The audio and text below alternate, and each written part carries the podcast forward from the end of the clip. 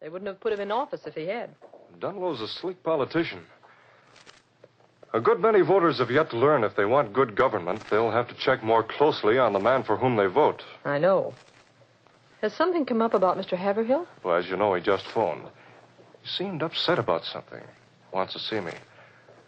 I thought I'd wait to find out what's up before I go out on that editorial, that's all. I see. Oh, by the way, phone Kato at my apartment. Tell him I'll dine downtown. I'm seeing Haverhill at his home at uh, 8 o'clock tonight. All right, sir. I'll call Kato right away. Good. I'm rather curious to know just what could upset a man like John Haverhill.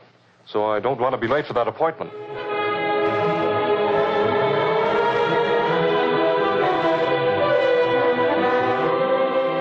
Promptly at 8 o'clock that evening, Britt Reid rang the doorbell of John Haverhill's comfortable home in the suburbs. Why, Britt Reid, how nice. Good evening, Loretta. Do come right in. I have an appointment with John.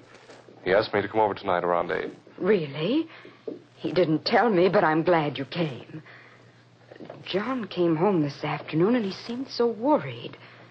I've never seen him quite like that before. Where is he now? In the study? Yes, he came home about four o'clock, told me he didn't want any dinner.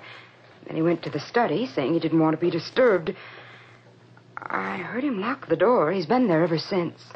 That is strange. Perhaps you'd better tell him I'm here. Yes, come along, Britt. I'm afraid the strain of the coming election is getting to be too much for John. He's set his heart on being elected to the city council. I know. Here's the door of the study. I'll knock. John? John? Britt Reid is here to see you. John?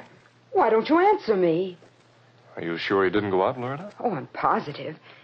And he never locks the study door when he's not in there. And very seldom when he is. John! John, open the door. That's strange. Oh, Britt, I, I just noticed something.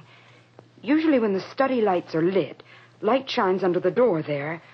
The lights must be out. Here, let me try. Are you in there, Haverhill?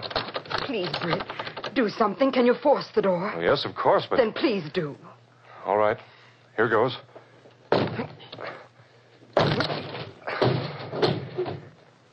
The lights are out. I'll snap them on. Oh, Britt. Look. John. John. Wait. Well, he's lying with his head on the desk. I can't tell whether.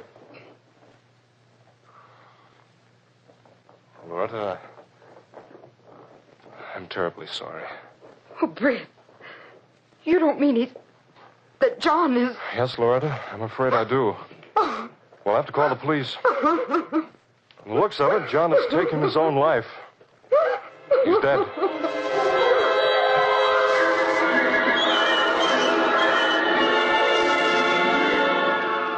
Britt Reid notified the police of John Haverhill's death. Later, in Haverhill's study, Reid stood talking to Sergeant Burke from headquarters and to Mike Axford, a reporter on his own newspaper. Well, Mr. Reid, looks like a cut and dried case of suicide, all right. The gun lying there on the floor with Haverhill's prints on it, and the powder burns on his coat and all. Poor guy. Shot himself right through the heart. Yeah, it's sure a blow to Mrs. Haverhill. And for that matter, it's a shock to me, too. Yes, Axford. Suicide is something I never would expect of a man like John Haverhill. Uh, that's what I say, Reid. And what's more, what reason would he have to do such a thing, I'd like to know? That's the only puzzle to me, Mike. I can't for the life of me figure out why he did it. Well, as I told you, Sergeant Burke, he seemed upset when he phoned me at four o'clock today. But he didn't give me even a hint as to what he was on his mind. Funny his wife didn't hear the shot. I asked her about that. She said she was in another part of the house and maybe wouldn't notice it because she had the radio on most of the time. I see. Mrs. Haverhill told me his finances were okay. Poor guy. With the name he made for himself, raising funds for the city, as chairman of the Citizens Welfare Committee, and with the Daily Sentinel backing him, he had a swell chance of winning the election. Oh, that he did, Sarge. Yes. And he was to have been the guest of honor at a banquet by the mayor's committee tomorrow night. Which time Haverhill was going to turn over the funds that were donated to his committee.